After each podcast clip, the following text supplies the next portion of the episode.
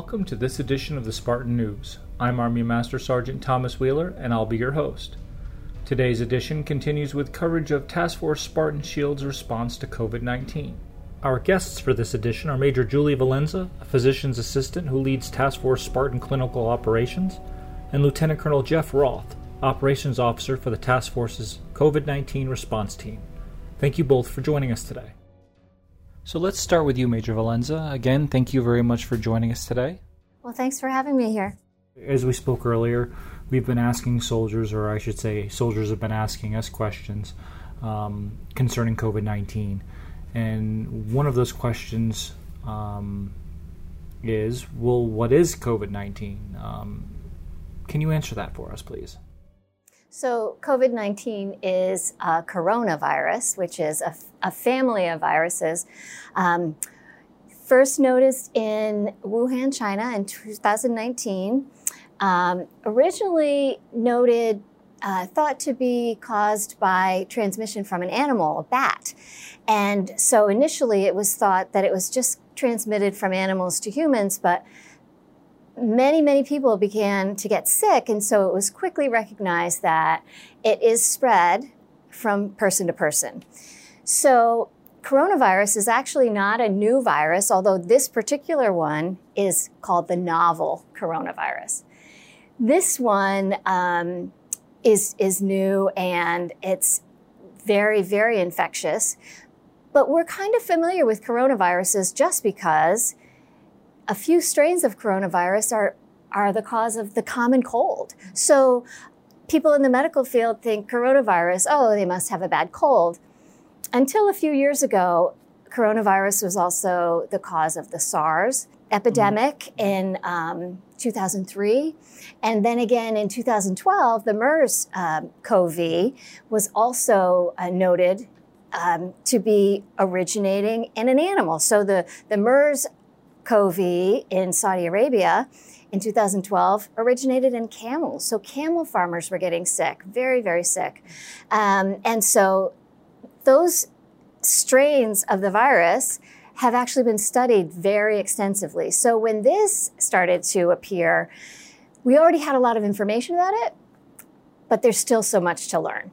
So the virus itself can cause symptoms such as fever, muscle aches, um, trouble breathing, which can lead to pneumonia.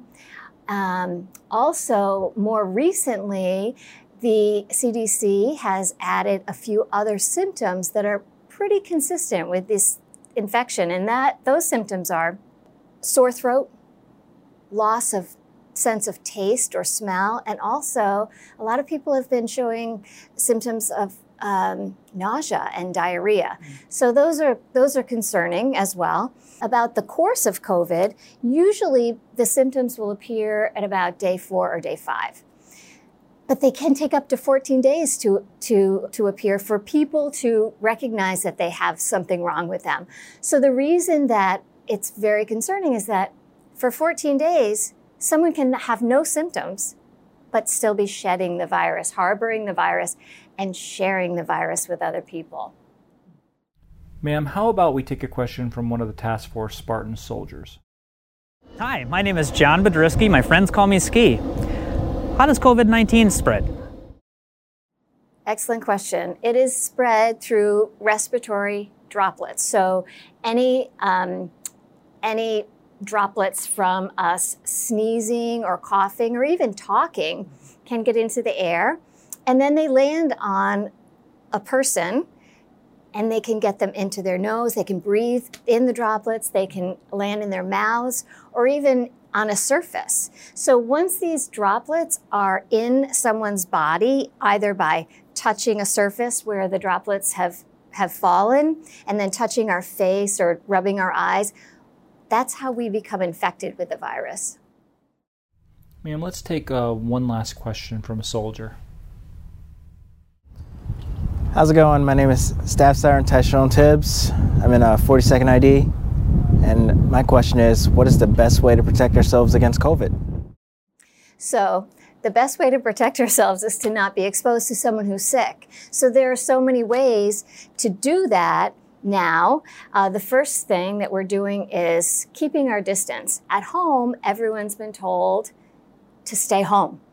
But here in this environment, we can't stay home, but we can maintain our distance as much as possible. So we're really told that since droplets, the air droplets can travel for up to six feet, beyond six feet, we should really maintain that distance between each other.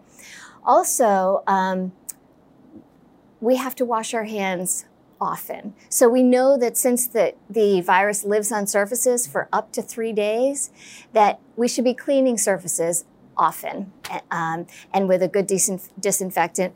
Cleaning our hands, washing our hands with soap and water for at least 20 seconds. And of course, if we don't have soap and water, at least using hand sanitizer anytime we've touched something or anytime we're going to put our hands near our faces very important to have clean, clean hands so we don't unintentionally infect ourselves. Um, Disinfecting our work areas? disinfecting our work areas and very important our phones we carry our phones around all day so disinfecting our phones um, our work areas common places like doorknobs and um, you know light switches computer keyboards, anything that somebody else is gonna, that could possibly have touched, you want to clean that before you touch it. And now, um, guidance put out by the Secretary of Defense is to cover our faces with a cloth. Originally, people were asked to cover their faces with a cloth mask.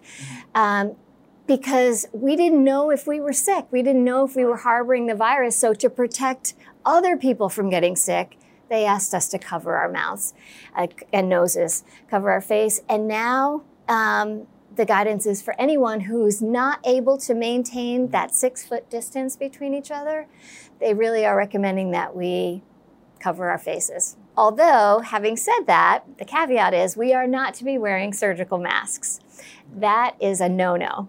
Surgical masks are in such short supply the healthcare workers need to have them available.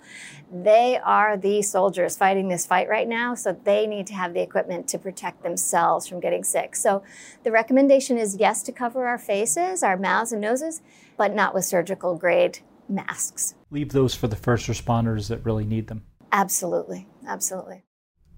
And our final question, um, and perhaps one of the most important questions where, where can soldiers go and get the most detailed and accurate information concerning COVID 19?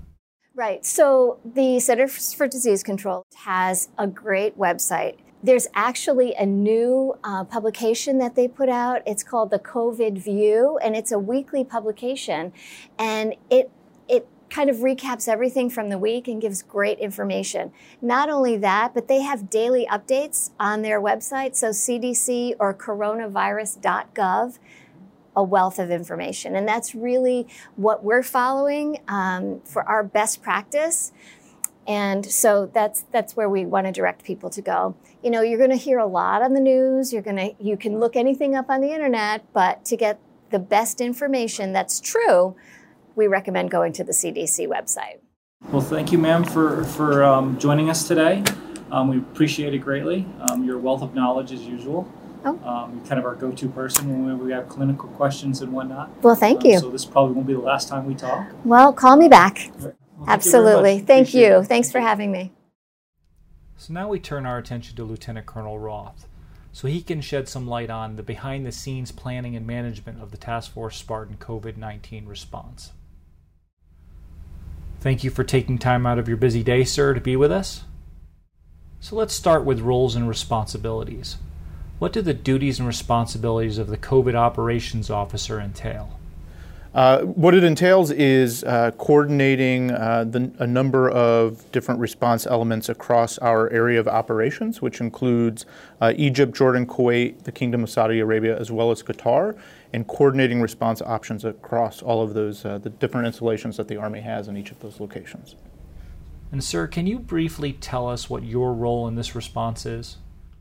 Sure. I run what's called the Emergency Operations Center, which we stood up two weeks ago, uh, that consolidates all of the information flow from each of those installations up to uh, our higher headquarters, which is called Army Central Command.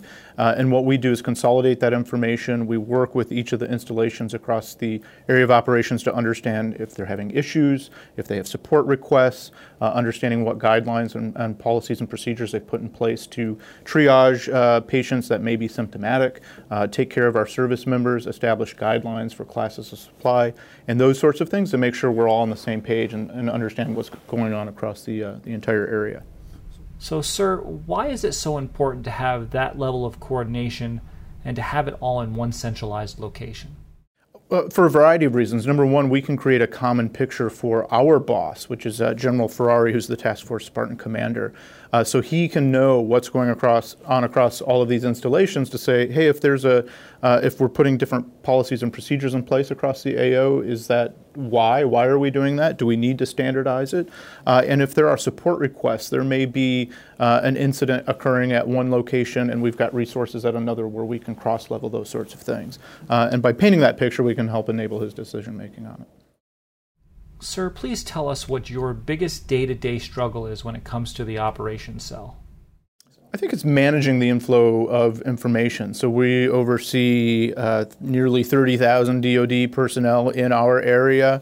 Uh, each have questions and, and issues uh, across these different installations that we're overseeing. So we have a lot of information that's coming at us, and we also have a lot of people asking for information. So it's pulling in that information, trying to build some understanding off it to enable decision makers to action the right things at the right times in the right way, um, and and ensuring that we know at any given moment what's the most critical item out there that needs to be actioned.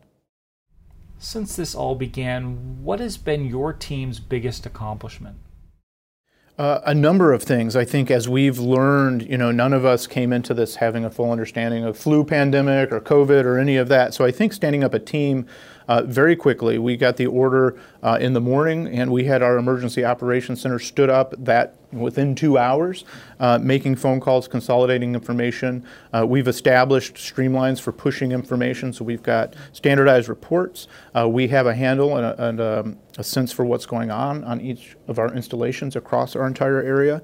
And I think we've done a really good job of painting that picture for our commander to make timely decisions um, on, on guidelines protocols, things of that nature.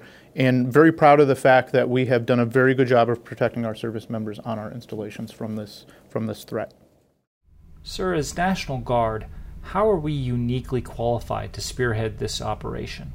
Sure. I think, you know, with the National Guard, what you find is you have uh, on your staff professionals who both have military experience as well as a, a wealth of experience from their civilian side. Uh, for example, I have a city operations background in New York City, uh, and a number of folks on our staff have uh, experienced uh, during uh, Hurricane Sandy or Superstorm Sandy in New York City, providing response across the entire state of New York. So we all have some element of emergency emergency response in our background that we can bring to bear on this particular threat. Uh, so we do bring that that experience and that knowledge and that know-how. And, and while the COVID threat uh, is a little different in terms of, of how we deal with it and action it, what is similar is how we set up policies and procedures and operations that, that support that decision making to, to tackle it.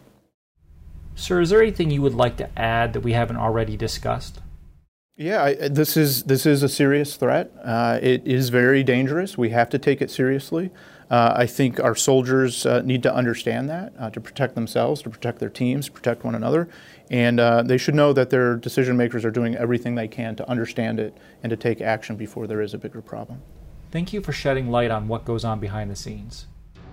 Well, that wraps up this episode of the Spartan News. Thank you to our guests for joining us and special thanks to you, our audience, for tuning in.